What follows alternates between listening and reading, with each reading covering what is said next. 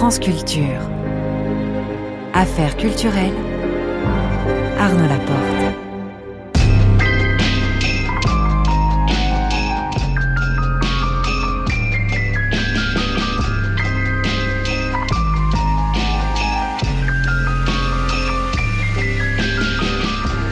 Ce soir, je reçois Joachim Lafosse. Vers 19h45, le son du jour, nous écouterons Ticking du groupe irlandais Sprints. Vers 19h50, le grand tour de Marie Sorbier qui ira ce soir à la rencontre des pensionnaires de la Villa Médicis à Rome. Le tout est réalisé par Alexandre Faugeron avec Mélodie Esman à la prise de son.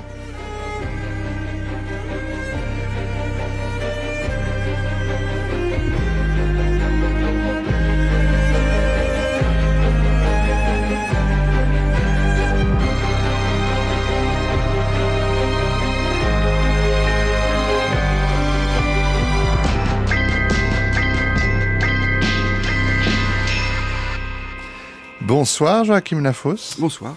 Votre euh, nouveau film Un silence sort demain sur les écrans français euh, et votre venue dans cette émission à cette occasion est particulièrement appropriée parce que si nous parlons de l'actualité de, de nos invités, il s'agit aussi ici de retracer un parcours, de savoir ce qui conduit à exercer une forme d'art et découvrir ce qui les nourrit, euh, la façon dont on l'exerce et si l'on verra que vos films tracent un sillon avec des thématiques, des lignes de force récurrentes, ce nouveau film, me semble-t-il, condense celle d'une façon très forte. Mais la première question, toujours, c'est celle de la vocation. Qu'est-ce qui vous a amené à devenir cinéaste? Alors, une première origine avec un petit rappel musical.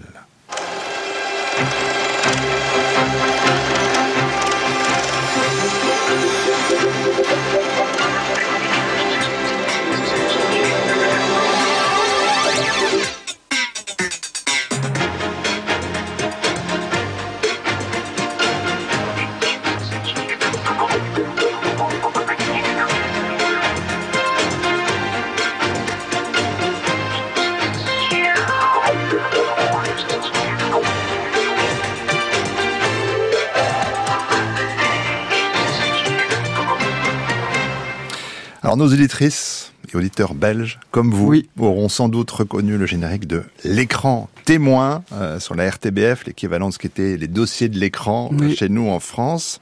En quoi cette euh, soirée-là, ces soirées-là de l'écran témoin étaient-elles importantes dans la famille La Fosse? Alors déjà parce que il y a une chose toute simple, c'est que Camille Bredal, la fille du présentateur de l'émission, euh, était dans ma classe. Ça c'est pas mal déjà. Et donc, euh, donc on, on, bon, alors, mais il y a quand même, c'était quand même un rituel de regarder le, le film et le débat qui suivait. Et euh, il y a un, un ce qui m'a amené au cinéma, c'est ça, c'est vraiment un souvenir très très précis, c'est que euh, euh, rien de de très surprenant, mais enfin, je veux dire, mes parents se sont séparés quand j'avais une petite dizaine d'années. Et euh, ça n'a pas été très discuté, c'est ce départ de mon père. Et tout il se fait que la semaine qui suit le départ de mon père de la maison, l'écran témoin passe Kramer contre Kramer. Et euh, sur le divorce. Oui, et on regarde le film avec ma mère, mon frère et, et, enfin trois. Et en fait, suit le débat autour du film et on se met avec ma mère et mon frère à discuter du film on n'a pas du tout discuté de, de ce qui se passait à la maison, mais bon, évidemment, l'art, le, cinéma, le théâtre nous permet de parler de nous sans dire que c'est nous. C'est, c'est, c'est une fonction que tout, euh, que tout ministre de la culture et que tout, alors qu'il faut jamais oublier quoi. Voilà, mmh. c'est vraiment, il y, y, aura, c'est, c'est, c'est, une pudeur qu'on s'offre en soutenant la culture et en mmh.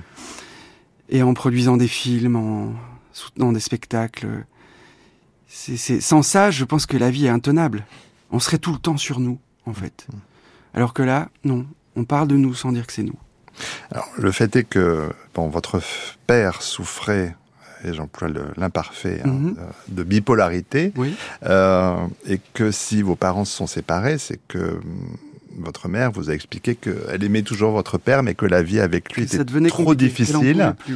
Et euh, évidemment, cette question de l'engagement amoureux, la question de savoir jusqu'où on peut aller euh, quand il y a, on va dire, problème, une défaillance, mhm. De quelque sorte que ce soit dans un couple, plus largement dans une famille, c'est quand même une question qui hante nombre de vos films, et singulièrement le dernier en date, Un silence, on va en parler, mais, mais ça, c'est le, le, jeune adulte, Joachim Lafosse, qui, qui s'en rend compte peu à peu, le fait, ce que vous venez de dire, que le cinéma peut libérer la, la parole, c'est quand est-ce que vous le réalisez vraiment et, que cela vous donne l'impulsion de, de, vous dire je vais faire une école de cinéma?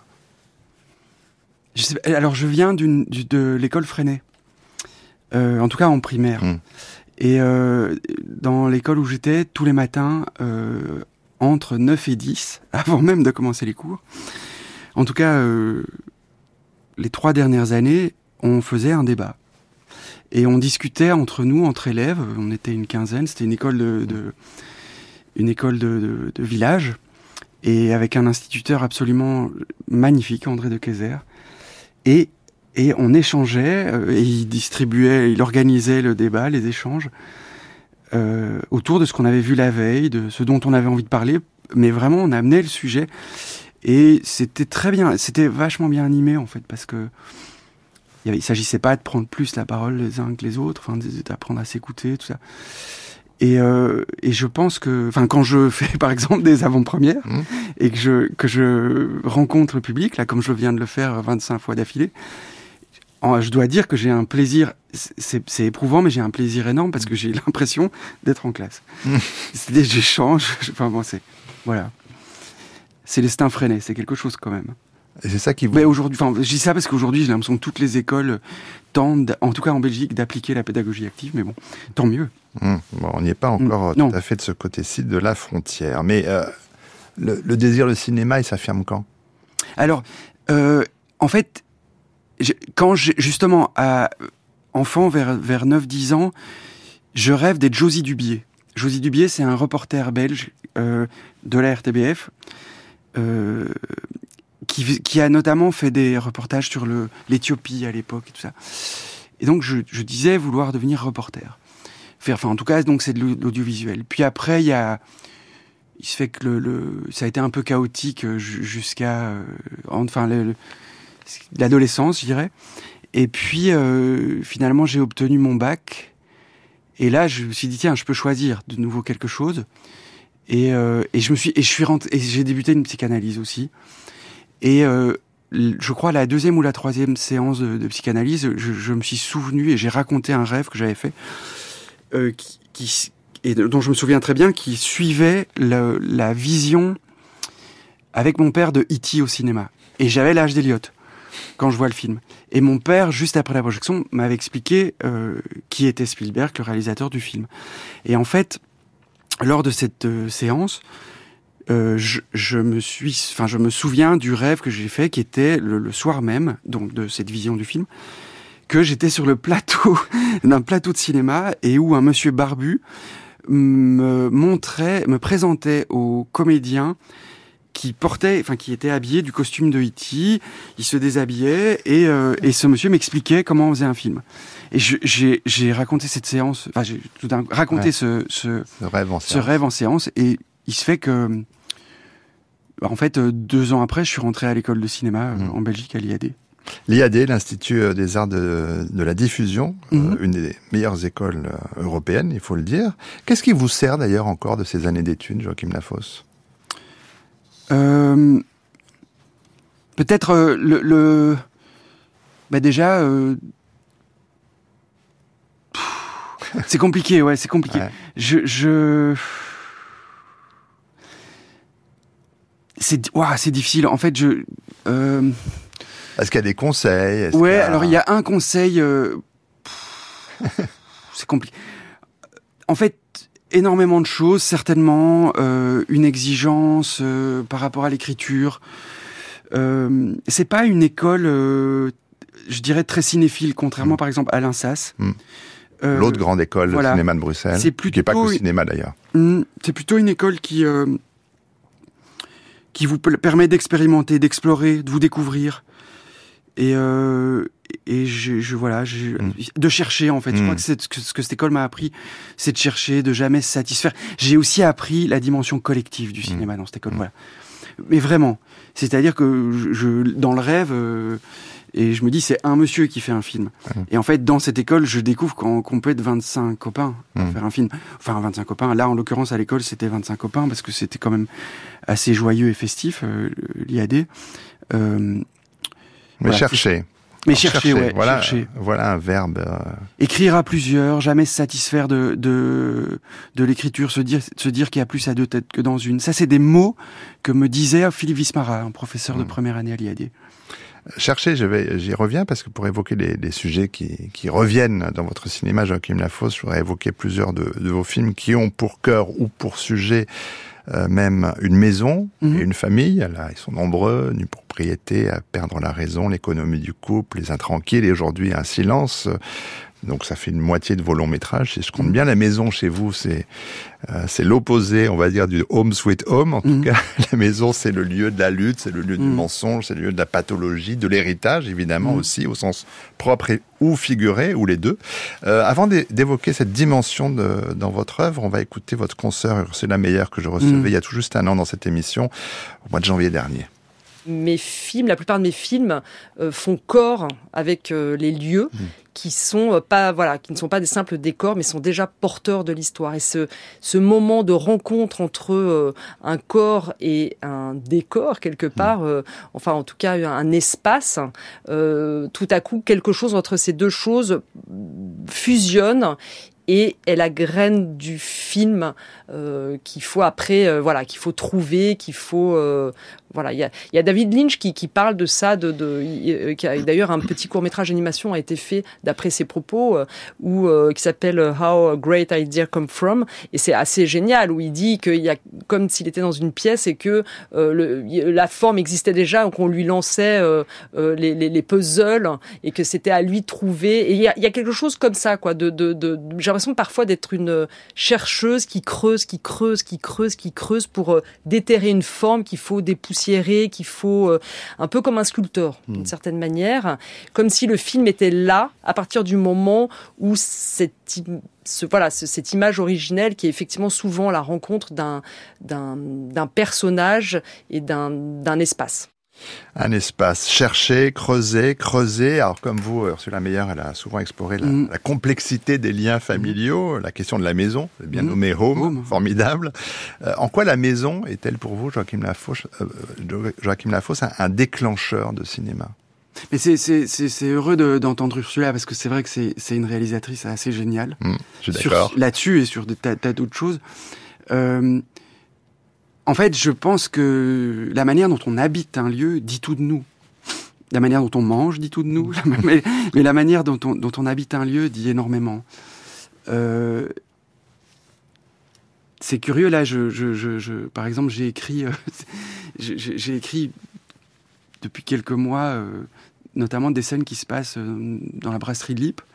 Et je, je, suis il y a deux jours, je, je, étant belge, j'ai été une fois à la brasserie libre, et je suis, je suis allé hier. Euh, mais vraiment, je suis allé, je me suis assis, mais pour sentir, mmh. pour sentir l'espace. Et, et, tout d'un coup, ça défile, c'est-à-dire je, je me mets à voir la manière dont, dont cet espace peut être intéressant. Comment, comment euh, je raconterai, je, moi je me servirai des miroirs, mmh. comment, comment les tout de suite, on va arriver chez Sauté, mais, mais comment les garçons s'occupent des clients, euh, hmm. comment. Euh, bon, autre ça, il y, a quelque chose aussi. j'ai. Alors, c'est peut-être moins de l'esthétique du cinéma, mais j'ai quand même grandi dans un espèce d'univers un peu tchécovien à la cerisée, c'est-à-dire que à partir du moment où la propriété devient euh, la, cause du conflit ou le, la scène de la bagarre. Hmm. Euh, quel est le sens de, ça? Normalement, ça devrait être d'accueillir, de, de, pouvoir grandir euh, tranquillement et paisiblement. Enfin, euh, bon, et donc j'ai Tchekhov, je, je, trouve sublime. Voilà, je trouve que il dit des choses sur la perte de la propriété, sur la, la manière dont, dont on s'accroche euh, et en fait, il y a une chose, c'est que quand euh, je, quand on vient d'une famille euh, très bourgeoise et où, où quelqu'un, enfin où tout, a, on a tout perdu, ça, ça, il y, a quelque chose de. je, je, préfère aujourd'hui dessiner une propriété ou la filmer que de me battre pour la posséder. Mmh. Et le cinéma a ça de magnifique, c'est que de film en film, euh, on, on, on, réhabite des maisons, on les redécore. Dans ma vie, j'aurais, euh, j'aurais, euh, enfin, j'aurais aménagé une dizaine de maisons. Euh, avec les moyens du cinéma, c'est mmh. fou. Alors il y a une chose singulière, c'est que j'ai fait beaucoup de films, plus de cinq ou six avec Anna Falguière, mmh. qui est une, une décoratrice euh, française mais qui vit en Belgique, décoratrice de nue propriété, d'élèves libres, de des intranquilles. Euh, et euh, je, malheureusement pour elle, on rentre dans des, dans des décors vides. Il y a rien sur les murs, tout est à refaire, à peindre, à meubler. Et les gens, quand ils sortent euh, des films, disent euh, Ah, vous avez trouvé un décor qui était déjà meublé. voilà, c'est c'est bah, la qualité du travail, c'est qu'il ne se voit pas, voilà. en l'occurrence. Euh, on va se, entre guillemets, se servir de votre nouveau film Un silence pour encore euh, approfondir l'exploration de la façon dont vous travaillez, Joachim Lafosse. Mais avant ça, on va quand même découvrir votre choix musical, puisqu'on demande à chacun, à ah chacune de nos invités un choix. Vous, il s'est porté sur une chanson de Benjamin Biolay qui s'appelle mm. Comment est ta peine Pourquoi ce choix? Euh, parce que comme je l'ai entendu chanter Benjamin Biolay euh, récemment en concert, il y a plus de peine, ou beaucoup moins en tout cas. On l'écoute.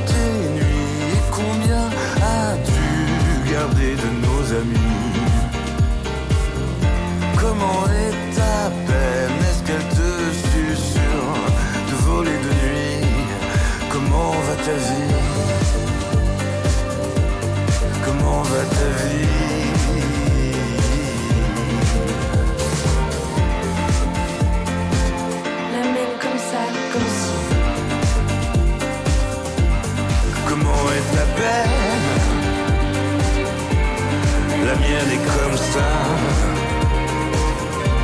Faut pas qu'on s'entraîne à toucher le bas. Il faudrait qu'on apprenne à vivre avec ça.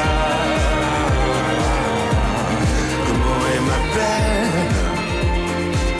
La mienne s'en vient, s'en va,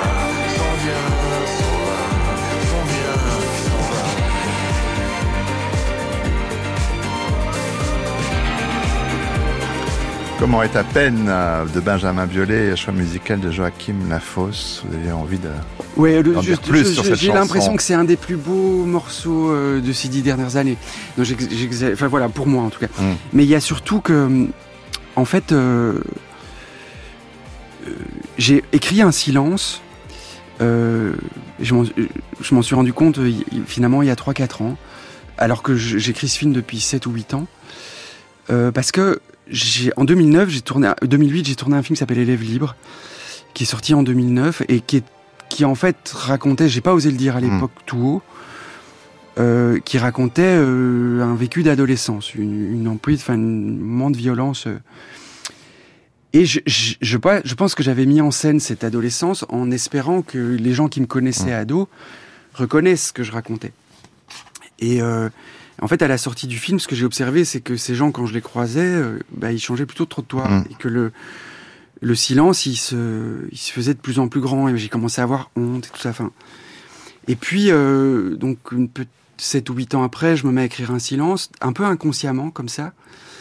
J'arrête pour tourner un autre film et je reprends l'écriture. Et au moment où je reprends l'écriture, il y a quelqu'un qui m'est très proche, qui m'appelle euh, très ému et qui me dit euh, voilà, je suis désolé. Euh, pendant des années, on m'a déconseillé de regarder Élèves libres. Euh, et je viens de le voir, j'aurais pas dû écouter. comment vas-tu? Ou comment va ta peine? Mm. et, et ça, ça d'abord, ça m'a fait un bien fou. Mm. Ce jour-là, j'ai aussi compris donc pourquoi j'écrivais un silence, parce que parce qu'en fait, cette personne, euh, je me suis rendu compte qu'elle avait aussi honte de pas avoir pu me protéger, de pas avoir réussi à me protéger ou me prévenir de, et que et finalement, elle s'était aussi tue. Et donc c'est ce, c'est ce qu'on observe dans toutes les situations de, de criminali- criminalité intrafamiliale, c'est qu'au fond, finalement, c'est souvent ceux qui sont éloignés ou éjectés du, du, du- du cadre de travail ou enfin, c'est Mm. c'est c'est plutôt les victimes que, que, que les bourreaux quoi. Et euh, et voilà. Et puis j'ai et puis j'ai continué l'écriture du film mais mais heureux de me rendre compte que ça avait ce sens là Mais Vous faites les transitions pour moi, puisque j'avais en effet prévu de vous interroger sur la façon dont l'élève libre avait pu nourrir euh, Mhm. euh, l'écriture de, de Un silence, qui revient autrement sur des violences et abus sexuels envers les, les enfants ou adolescents, à travers le portrait donc d'une famille dont le père est euh, avocat, qui défend lui-même des parents d'enfants ayant subi des abus sexuels. C'est Daniel Auteuil qui interprète ce rôle. Emmanuel DeVos joue sa femme, et Mathieu Galou son fils, euh, qui vit avec ses parents dans une grande maison bourgeoise cossue, euh, qui nous dit tout sur cette famille hein, dès qu'on dès qu'on rentre dans ses murs. Euh, je vais pas trop divulgacher. Bon, cette question en tout cas de des abus, euh, voilà, elle est Mhm. elle est là. euh. Mais alors je vous propose d'écouter un extrait de la série documentaire sur France Culture LSD, diffusée en, en janvier 2022 sur France Culture avec le philosophe Marc Crépon. Dans le fond, nous, tout notre imaginaire collectif, toutes nos institutions, et depuis très très longtemps, reposent sur la croyance que la famille est un espace de protection. Et donc ce dont l'inceste nous fait prendre conscience, c'est que ce foyer de protection peut être aussi une arme de destruction. Les histoires d'inceste, c'est tout à coup le brusque effondrement de la confiance qu'on mettait dans la famille, dans les proches, comme un espace de protection. Et c'est pour ça que dans l'inceste, le poids du silence est plus terrible que nulle part ailleurs, parce qu'il y a un redoublement du silence. Parce que euh, le piège est le suivant, non seulement euh, la famille, cet espace-là nous détruit, mais on se sent pris en otage de cette destruction elle-même en ne voulant pas du même coup détruire la famille.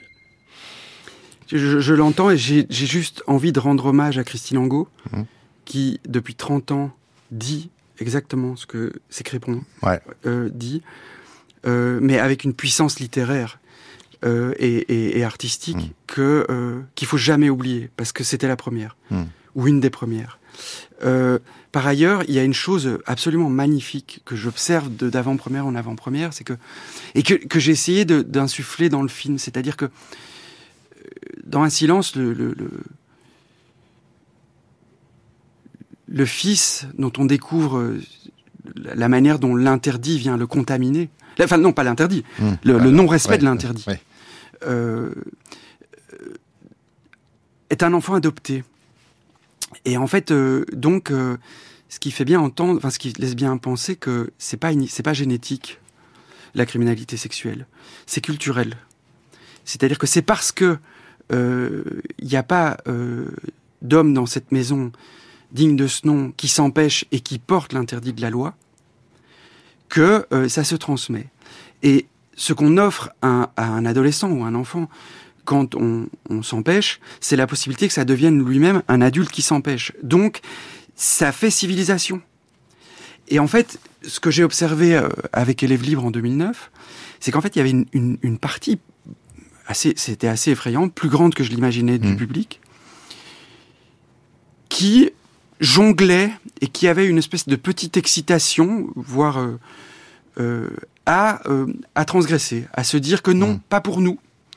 Et, et, parmi et parmi les cultureux, c'est-à-dire et parmi parmi les journalistes, parmi parmi les artistes, parmi parmi pas parmi les les, les, les moins remplis de savoir, mm. justement ceux qui ont les mots, ceux qui se sentaient différents, ceux qui se sentaient capables de d'exister au-delà de cette règle ou de cette loi universelle. Euh, aujourd'hui, j'ai la sensation, quand je vois les, les 25 avant-premières que j'ai fait là, il y a un truc magnifique, c'est que je pense qu'on est en train de se redemander, par le fond, au fond, à quoi, quel est le sens de cet interdit universel mm. de, de, Du respect des générations, et de l'interdit de l'inceste, enfin, enfin, en gros, hmm. voilà. Euh, et ça, c'est, je trouve ça euh, très apaisant, en fait. Je trouve, je trouve ça. Euh, c'est un moment important. Je pense qu'on vit un moment important grâce à, à, à, alors majoritairement des autrices. Il y a eu quelques auteurs qui, qui, qui, ont écrit sur, sur, sur, un vécu, sur qui ont essayé de faire entendre les effets de, de, de, cette absence de respect de, de cette loi. Mais mais au-delà de, de l'inceste, euh, élève libre, euh, c'était pas une question stricto sensu de d'inceste. Non, non, non. Mais non, mais j'en je, j'en parle parce qu'il se trouve que la semaine dernière, à cette place, c'était Judith Godrèche qui était là, mhm. qui depuis euh, a nommé euh, l'homme euh, qui a alors qui s'est servi de son pouvoir, de son âge, de son influence cette emprise qu'elle a, qu'elle a eue sur elle. Vous regardez évidemment cela avec grande attention, Joachim Lafos. Bah, euh, Ce qui se dit là, ces paroles. Je, je, je, suis, je suis admiratif et je trouve ça, enfin, d'autant plus que qu'elle en parlait déjà. Mmh. Elle, je je, c'est quelqu'un que j'avais rencontré à, juste après Élève Libre. Euh, et qui, qui, qui était, euh, enfin, je pense Enfin voilà. En fait, il faut arrêter. Ce qu'elle ce qu'elle montre et ce qui est absolument magnifique, c'est que tout d'un coup, et aujourd'hui, il faut que quand il faudrait que quand les gens parlent, qu'ils soient plus des sacrifiés en fait. Euh, la présomption d'innocence, ok, mais mais c'est impossible euh, de pas aussi euh, se dire qu'il y a possiblement des victimes. Mmh. Et, euh, et, et, on ne peut pas, quand on est un, un, homme public, un homme politique, euh, faire abstraction de ça au vu de ce qui se passe. Alors je reviens à un silence, parce que dans ce, dans ce trio familial que j'évoquais, alors il y a ce poids du silence, un silence que, que n'a d'ailleurs pas supporté la fille d'Astrid, hein, la, mmh. la, compagne de Daniel Auteuil dans le film, Emmanuel DeVos, parce qu'elle s'est éloignée, elle, de la, mmh. de la maison, cette honte euh, dont on parle, elle est, elle, est, elle est portée par le personnage d'Astrid. Il y, a, y a une euh, chose émouvante sur ces deux femmes, et ça, c'était, c'était assez heureux d'écrire, de, de, de, pouvoir écrire en fait deux générations de femmes. Mmh. Mais il y a une chose qu'il faut pas perdre de vue, c'est que au fond, Astrid qui ne parle pas, elle a porté Caroline, qui est sa fille d'une trentaine d'années, et elle, elle ne l'a pas muselée. c'est presque comme si cette femme avait attendait de sa fille qu'elle la pousse à parler. Euh, et c'est ce qui me rend aussi l'idée de l'écriture de, de, ce film, c'était aussi de d'arriver de, à écrire en préservant une possibilité d'empathie entre le public euh, et ce personnage de et, de, cette femme qui a un si grave silence en mm. fait. Euh, et aussi de, de, son fils qui, qui, qui, qui tragiquement euh, on arrive à passer à l'acte. c'est peut-être d'ailleurs cet adolescent qui m'a d'abord et avant tout donné envie d'écrire ce film. Parce que le contexte dans lequel enfant il a grandi et le, le, le, le mensonge au fait dont il est témoin euh, rend fou, je pense, mmh. peut, mmh. peut, mener à la psychose.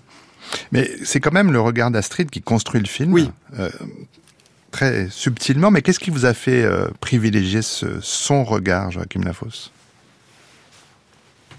Euh, Peut-être le coup de téléphone dont je vous ai parlé, je pense.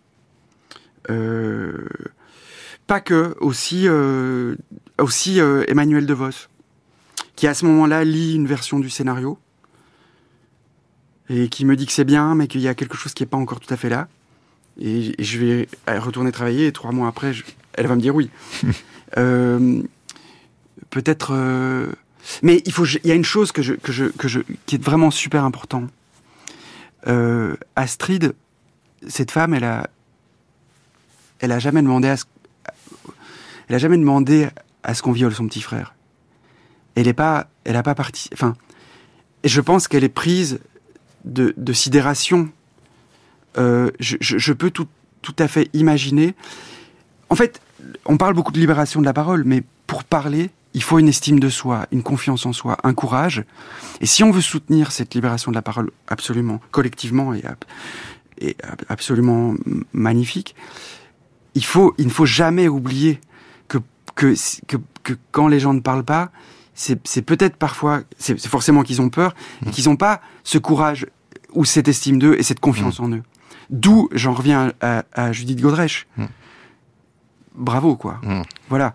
Et, d'autant plus que, que ce documentaire euh, qui, vient éclairer ce qu'elle dit euh, autour de Gérard Miller qui intervient voilà, euh, exactement. C'est c'est ce que vous disiez tout à l'heure. Bah, hein. C'est sur, sur, il s'autorise. Il s'autorise. Bah, c'est pas un homme. un homme, ça s'empêche. Comme vous évoquez à juste titre euh, Emmanuel DeVos, et pour évoquer un autre aspect de votre travail, j'avais eu l'occasion de recevoir Damien Bonnard au moment de la sortie de, votre film Les, Les, Intranquilles. On avait évoqué votre façon de travailler avec vos interprètes. Il en était très très très très heureux. Alors euh, pour dire quelques noms, vous avez dirigé notamment Isabelle Huppert, Yannick Régnier, Nils Arestrup, Tahar Rahim, Émilie Dequesne, Vincent Lindon, Louise Bourgoin, Virginie Firal, Ila Becti. Bon, il y en a, il y en a beaucoup d'autres, des comédiennes et des comédiens euh, d'excellence, comme donc aujourd'hui Daniel Auteuil et Emmanuel DeVos. Mais euh, qui donne peut-être. Emmanuel, Emmanuel c'est comme Émilie Dequesne euh, ou Leila. J'ai, ça fait partie des. J'ai rarement vécu ça. Le, le, le fait d'être spectateur de ce qu'elle écrit de ce personnage, de la manière dont elle, pour dire la, la raconter la honte, elle va étouffer un, un sanglot ou perdre une respiration. Ça, c'était. Je, c'est un privilège quand même de pouvoir assister et d'être le témoin de ce travail. Bah, enfin, vous en êtes le créateur aussi. Oui, oui. Non, alors, alors, euh... Bah, vous mettez tout en place toutes les conditions nécessaires pour que ces moments-là arrivent. J'écris pas tout. Hmm. En l'occurrence, sur ce film-là, le silence, la manière dont la honte vient bouffer cette femme, et la manière de le faire vivre après un, téléphone qu'on raccroche et, la route qu'on reprend en voiture, ça, ça s'écrit pas. Hmm. S'il n'y a pas... Euh, moi, j'ai eu l'impression qu'Emmanuel, elle y était. C'était fou. Hmm. Euh, voilà. Enfin, tous les noms que j'ai cités sont, euh, ont donné particulièrement euh, chez vous des, des interprétations très fortes. Hmm. Je pense aussi à une petite, une petite nouvelle, Jeanne Chéral, qu'on connaît comme musicienne, bien sûr, et j'ai même mis un petit moment à la reconnaître dans votre film. Magnifique. Elle est, elle est, bon, mais ça c'est quand même vous, Joachim Lafosse. Mais oui, oui, oui. Qu'est-ce que vous leur dites à C'est-à-dire qu'il y a autant de manières de travailler avec des acteurs qu'il y a d'acteurs. Hmm. C'est ça la règle, en fait, de ce qu'on appelle la direction d'acteurs. Euh, mais mais je pense qu'il n'y a pas tellement de hasard. Euh, Jeanne, euh, on partage une préoccupation sur le cœur du film. et puis j'ai fait des essais avec elle avant. Elle n'avait pas beaucoup joué, mmh. mais j'ai fait des essais. C'est risqué d'emmener. C'est une des choses d'ailleurs je trouve les plus compliquées où j'ai pas toujours été habile. Je, le dis depuis quelques années. ça c'est le plateau, ça va. Ce qui est très difficile, c'est de, faire le choix juste parce que 80% du travail est fait quand on a fait son choisi son casting. Et il euh, y, a, beaucoup d'acteurs que j'ai parfois décidé avec qui j'ai finalement pas travaillé. Je change parfois à la dernière minute, etc.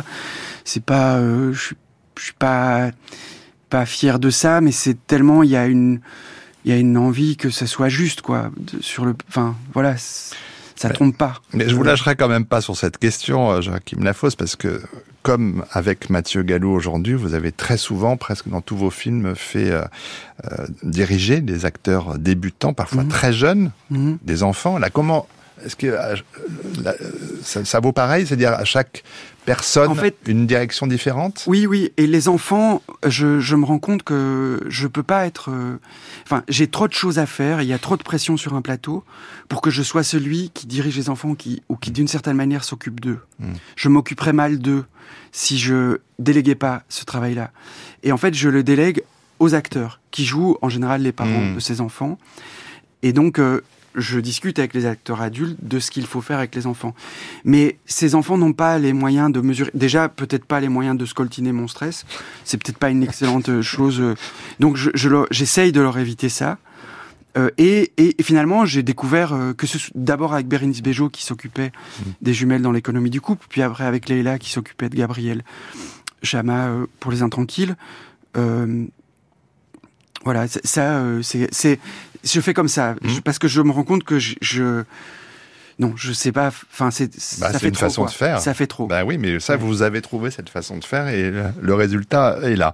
Mais je reviens à la, question de, de, fond. Je reviens au début de notre entretien. Je reviens à l'écran témoin, mmh. euh, ce qui permet de faire surgir, surgir la parole entre les membres d'une famille. Et je reviens à votre premier long métrage, Ça rend heureux, réalisé en 2006. On va écouter cet extrait. Moi, euh, j'ai aussi une question. Enfin, c'est pas vraiment la même chose, mais moi, en lisant le scénario, je me suis vraiment demandé euh, euh, à qui tu t'adressais et pour qui tu faisais ce film. Enfin, je, veux pas du tout te, vexer ou quoi, mais je me suis dit, allez, est-ce que c'est pas un peu le narcissisme du, réalisateur, tu vois, qui, écrit un film, enfin, qui, qui, écrit le tournage d'un tournage, etc. Donc, en fait, moi, vraiment, la question que je me pose, c'est donc à qui ça s'adresse? Est-ce que ça va intéresser les gens? Et quelle est l'utilité pour toi de faire ce film? Qu'est-ce que ça raconte? Est-ce que tu te poserais par exemple la question sur l'utilité euh, qu'a un menuisier de construire son meuble? Bah, Enfin, Fabrizio. Euh. Non, je pose la question. Bah, oui, un menuisier. Par exemple, le menuisier. Le menuisier, il fait des meubles pour que les gens aient des meubles chez eux pour ranger des choses, quoi. Ah, voilà. Oui, et alors? Mais alors, un cinéaste, il doit aussi faire des films pour que les gens puissent ranger des choses dedans, quoi. Est-ce que ce film-ci, les gens ont la place pour mettre des choses à eux C'est ça la question. Alors, est-ce que vous pensez que le cinéma, Joachim Lafosse, ça doit permettre aux gens de ranger des choses à eux? Mais il y a une chose euh, euh, que je trouve euh, on dit pas suffisamment, et c'est que une œuvre, elle est le, le, fruit de deux auteurs ou de deux autrices. Il y a le cinéaste ou la cinéaste, et puis il y a le spectateur mmh. qui, dans sa singularité, voit un film qui n'est jamais le même que son voisin ou sa voisine. Et de nouveau, c'est ce qu'on s'offre en soutenant la culture. Hmm. On s'offre la possibilité d'une résonance qu'on n'avait pas prévue. De euh, voilà, donc je, je, je pense, je, je ne redis, je, je dirais la même chose. C'est un meuble qui hmm. doit accueillir quelque chose qui appartient à chacun. De nouveau, dans l'intimité de la salle. Euh, et c'est pour ça que je, je que j'aime ce métier. Oh, oh, enfin voilà. Ouais, c'est la phrase de Marcel Duchamp, c'est le regardeur qui fait le tableau. Mhm. C'est valable pour le, le cinématographe. Ah, mais certainement. Euh, l'écran témoin n'existe hélas plus à la télé belge depuis 2003. Les dossiers de l'écran, c'était bien avant, c'était 91. Mais vos films, Joachim Lafosse, ils, ils auraient été des formidables vecteurs ah mais de, je suis de débat. de là où je viens. Enfin, je mais, dire, je, je... mais en accompagnant vos films, vous avez dit la 25 avant-première. Euh, ça, ce sont des moments importants pour vous. C'est les retours, les échanges c'est une manière de, de aussi de, de, transmettre euh, au public euh, cette possibilité sans crainte de, de, laisser résonner hmm. et d'échanger avec eux autour de ça, de voir ce qui résonne. Euh, il y a des choses qui vous ont surpris dans les réceptions de Un silence? Il y a des, il y a des fois des, des, réactions qui ont été très étonnantes et des fois parfois éclairantes parce que ça arrive aussi. Oui, moi, ce qui m'étonne le plus, c'est la manière dont les dont, dont les gens ne sont plus euh, sont prêts à écouter en fait et, euh, et, et aussi à dire mais ouais ça c'est ce qui m'étonne le plus euh, euh, ça n'est plus. Euh, je vais vous donner un exemple. Il y a, il y a dix ans, où quand, on parlait de déni de grossesse, les gens disaient mais non, ça n'existe pas, c'est une blague ou c'est exceptionnel. Et puis il y a des experts, des, des qui, qui, sont venus, des psychiatres, des, des, des gynécologues, qui sont venus, non, notamment lors du procès Courgeot, raconter au fond que dans leur cabinet ça existait. Tout ça. Et je pense que par rapport à la question de la sidération, de ses effets, de, de, de de la silenciation, enfin terme qui apparaît depuis en deux ans, je trouve absolument magnifique, qui dit tout. C'est-à-dire le, crime sexuel intrafamilial vient silencier, je, crois qu'on le dit comme ça. Enfin, il y a une silenciation, c'est-à-dire que des gens sont sont pris par le silence comme ça. Euh, ça, c'est des choses. Je pense que les gens sont prêts, l'air de rien, à écouter leur propre leur rapport qu'ils ont à leur silence, mm. au moment où ils ont été témoins de quelque chose et qui se sont tus, de se demander pourquoi. Parce que l'enjeu du cinéma, c'est peut-être pas de permettre aux gens d'être procureurs. C'est plutôt de se demander comment, comment, euh, comment on en arrive là. Comment ça se fait qu'on n'ose pas parler? Comment ça se fait que et ça se fait et, et, et moi le premier, je, je, veux dire, euh, on a tous à un moment ou à un autre un pouvoir. Euh, un cinéaste, ça a un pouvoir. il faut en avoir conscience et puis évoluer avec ça, euh, voir comment on fait groupe avec ce pouvoir. Euh. Bon, c'est c'est des questions, je trouve, euh, qui sont là, prégnantes, qui est dans le public. Et c'est pourquoi? Il est important, notamment, d'aller voir votre film, Joachim Lafosse. le film s'appelle Un silence.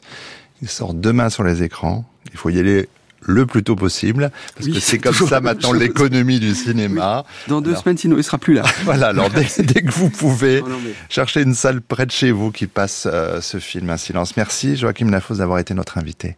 Ben, merci à vous.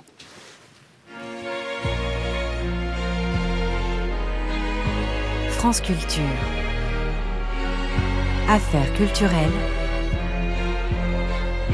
Arnaud Laporte. Endeuillé par la disparition récente de Shane McGowan, le chanteur du groupe The Pogs, mais toujours porté par la ferveur des Fontaines d'ici, la scène rock irlandaise traverse décidément une période d'effervescence et accueille de nouveaux venus comme le groupe Sprints qui vient de faire paraître son tout premier album, Letter to Self, originaire de Dublin, porté par la chanteuse Carla Chubb. Ils étaient attendus au tournant après deux EP remarqués, influencés par Savages, le groupe de notre Jenny Beth nationale, mais aussi par les trublions anglais Eaters. Le Quatuor délivre une partition garage punk tout en explosivité. Le morceau introductif de l'album Ticking en est la parfaite illustration. Les questions existentielles côtoyant une batterie lourde et des riffs de guitares agités, c'est notre son du jour.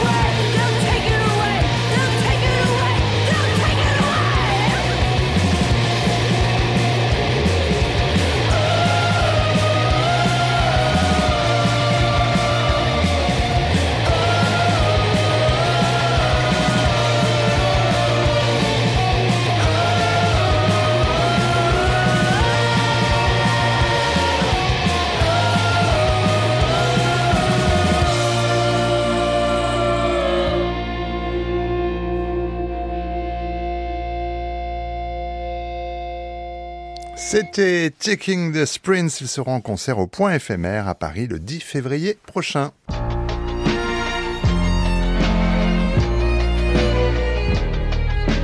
France Culture, le grand tour, le grand tour, grand tour. Marie Sorbier.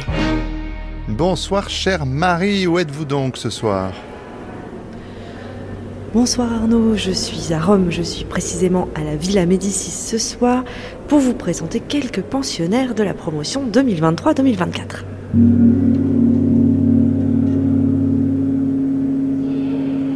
Je m'appelle Laure Cadeau, je suis conservatrice restauratrice du patrimoine et pensionnaire à la villa pour euh, l'année 2023-2024.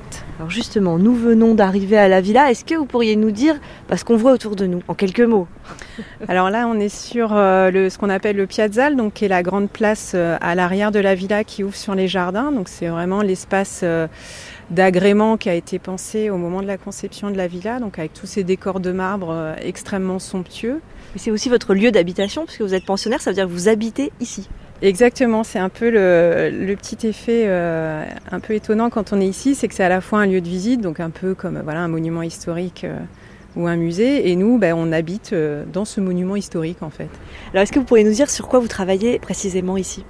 Alors moi, mon sujet de recherche pour la villa cette année, c'était de faire un comparatif entre les collections de restes humains dans les musées, donc en France, qui est un, domaine que je connais bien depuis plusieurs années, et de voir un peu comment ça se passe en Italie pour avoir une ouverture européenne euh, sur ces questions assez euh, d'actualité dans les musées. Est-ce que la villa, après euh, une année quasiment de résidence ici, vous demande un rendu? Est-ce qu'il faut laisser une trace? Alors on a évidemment, euh, il y a quand même des attentes par rapport à notre travail. Donc on a deux grands rendez-vous dans l'année qui sont la Nuit Blanche euh, fin novembre, qui est donc une exposition nocturne euh, réalisée par les pensionnaires dans les jardins de la villa, et une exposition de sortie de résidence à partir du mois de juin où on présente un travail réalisé en cours de résidence. Vous êtes une quinzaine à peu près hein, de résidents par an. Parfois, quand on interviewe des pensionnaires de la villa, ils nous disent qu'ils ont l'impression d'être à la fois euh, dans la ville et à l'extérieur de la ville. Comment vous vivez, vous, euh, euh, cette vie pendant un an à la Villa Médicis? Bah, la villa, ça a un côté cocon parce que on est dans un espace exceptionnel, verdoyant, alors qu'on imagine calme, mais qui est loin d'être isolé des bruits de la ville. Ça, c'est un peu l'envers de la carte postale. Puis après, voilà, on a cette ville de Rome qui s'étale euh, sous nos yeux. Euh, on est juste devant une vue incroyable là, pendant qu'on se parle. Voilà, on a Saint-Pierre de Rome qui nous fait face, on a tous les clochers de la ville. Le, monument euh, Vittorio Emanuele. Enfin, il y a, vraiment toute cette, beauté et cette magie de la ville qui se déploie et qui est, qui est quelque part un peu intimidante parce que c'est tellement dense qu'on ne sait pas par où commencer en fait. Alors c'est dans le salon des pensionnaires que nous avons rendez-vous avec un autre résident ici à la villa.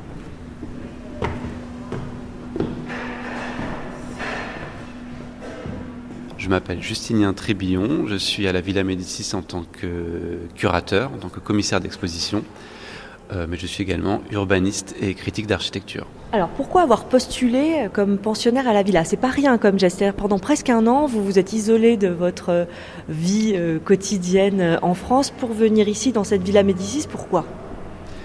J'ai postulé à la Villa Médicis pour moi faire l'expérience de, cette année un petit peu à part et prendre un pas de, côté, en plus de changer de pays, changer de, langue, même si évidemment ici on est à l'Académie de France, donc on parle beaucoup en français, euh, mais de prendre un moment vraiment un pas de côté pour euh, prendre de la distance par rapport à sa pratique, par rapport à sa vie quotidienne et en fait se mettre en danger, faire une année de pause entre guillemets c'est prendre un risque, puisqu'on prend le temps de réfléchir à sa pratique, à son travail et de développer une recherche euh, ad hoc euh, pour cette année de résidence. Mais on se coupe évidemment aussi de nos réseaux existants pendant un, certain temps.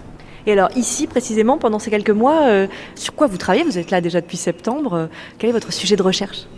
Je travaille sur la perruque ouvrière, c'est-à-dire euh, quand des, ouvriers et des ouvrières ou des travailleurs manuels de façon plus générale font des objets pour eux-mêmes sur leur temps de travail en utilisant les outils et les machines du travail, en utilisant souvent de la récup, des matériaux euh, qui ne sont plus utilisés ou qui vont être jetés et qui créent des objets pratiques ou alors des objets d'amusement, ou alors des objets éventuellement qu'on pourrait considérer comme des œuvres d'art. Et un de mes premiers défis intellectuels ici en Italie que je n'ai toujours pas euh, résolu, c'est de trouver la traduction italienne euh, de ce mot de perruque. Est-ce que le fait de vivre avec 15 autres pensionnaires euh, pendant un an dans un lieu clos, on pourrait dire presque confiné, même si ce mot maintenant est un peu galvaudé, mais est-ce que ça ajoute quelque chose à votre recherche? Est-ce que ça l'enrichit? Personnellement, je trouve pas que ça soit un lieu confiné, justement. On a beaucoup de visites, c'est un lieu ouvert au public, avec des expositions, avec beaucoup de rencontres, avec beaucoup de gens euh, qui viennent nous voir, par exemple vous. Euh, moi, j'essaye aussi d'inviter le maximum de, personnes, de contacts professionnels et personnels à venir, même si c'est pour prendre un café, pour déjeuner, euh, parce que c'est un lieu qui est public et donc j'ai envie aussi de le faire partager au plus de personnes. Alors ce matin dans la cafétéria de la Villa Médicis, eh bien tout le monde est en train de prendre son café. Je vais essayer d'aller justement dans la salle du réfectoire pour voir s'il y a d'autres pensionnaires qui sont là. Bonjour, excusez-moi, est-ce que vous êtes pensionnaire? Je cherche des pensionnaires. Oui, on est deux pensionnaires. Et vous pouvez me dire en deux mots euh, sur quoi vous travaillez ici à la Villa Médicis? Euh, Je travaille sur la relation entre l'eau et le sacré. C'est vraiment deux mots. et euh, qu'est-ce que vous faites de vos journées ici? Bah, La relation entre Rome et l'eau est assez vaste, assez évidente, et euh, je m'y perds. Donc je, cherche euh, dans tous les sens, je me balade dans des lectures, dans des recherches formelles. Je n'ai rien de prévu. J'arrive à mettre aucune routine, donc c'est une année idéale pour ça.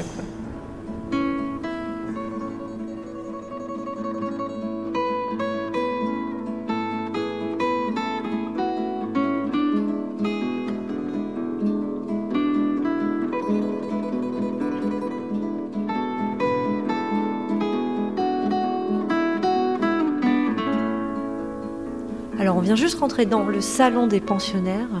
Bonjour. Bonjour. Vous êtes euh, Laure Limongi, vous êtes autrice c'est comme ça qu'on dit Comment vous vous définissez comme autrice Oui. Alors là, je vous vois avec une blouse blanche. Il y a quelqu'un qui vient de sortir de cette salle. Qu'est-ce que vous proposez? En fait, j'ai créé un, dispositif euh, de création littéraire et de transmission littéraire qui s'appelle le service des panacées. Donc panacées volontairement au pluriel.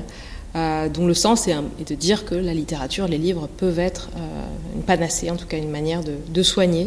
Donc évidemment, c'est une approche euh, créative, c'est à la fois sérieux et pas sérieux, donc voilà, c'est vraiment l'idée que, le livre a vraiment une potentialité énorme et peut vraiment changer, changer des choses dans la vie, changer des choses dans le quotidien et dans les temporalités.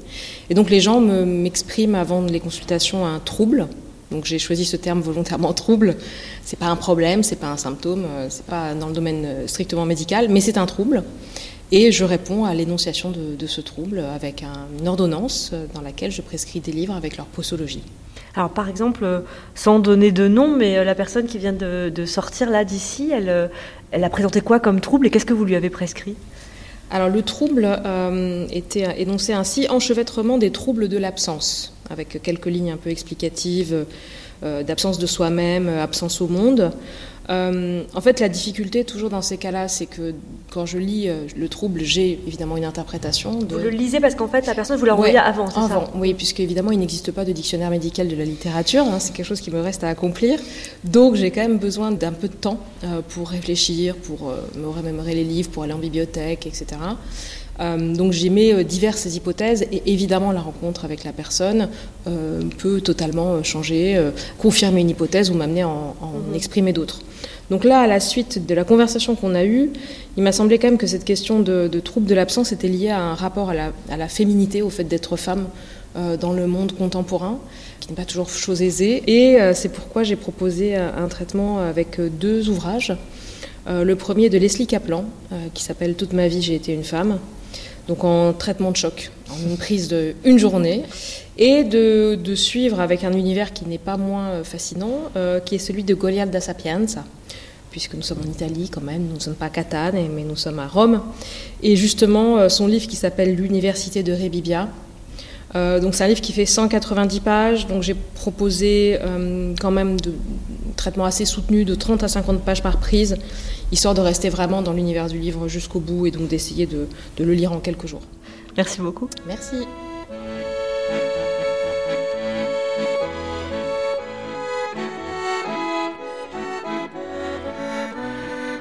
La Villa Médicis est la seule institution française à l'étranger qui dépend du ministère de la Culture.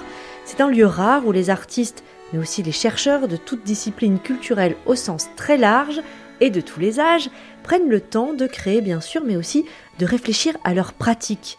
Loin d'être cette forteresse majestueuse isolée sur les hauteurs de Rome, la villa s'ouvre au monde et accueille tout au long de l'année près de 75 artistes, des expositions, un festival de cinéma, une nuit blanche qui fait déplacer les foules, entre autres rendez-vous culturels.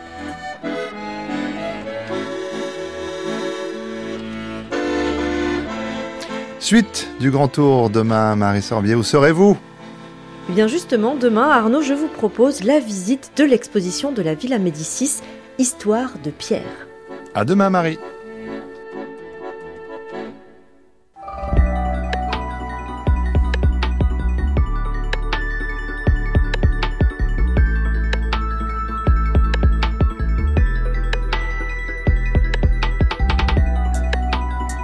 Cette émission, comme toutes celles de la chaîne, est à écouter ou podcaster sur le site de France Culture ou via l'application Radio France. Émission préparée avec Boris Pinault, Anouk Minaudier, Jules Barbier, Marceau Bassi, Lise Ripoche et Bérénice Oursori-Garaille.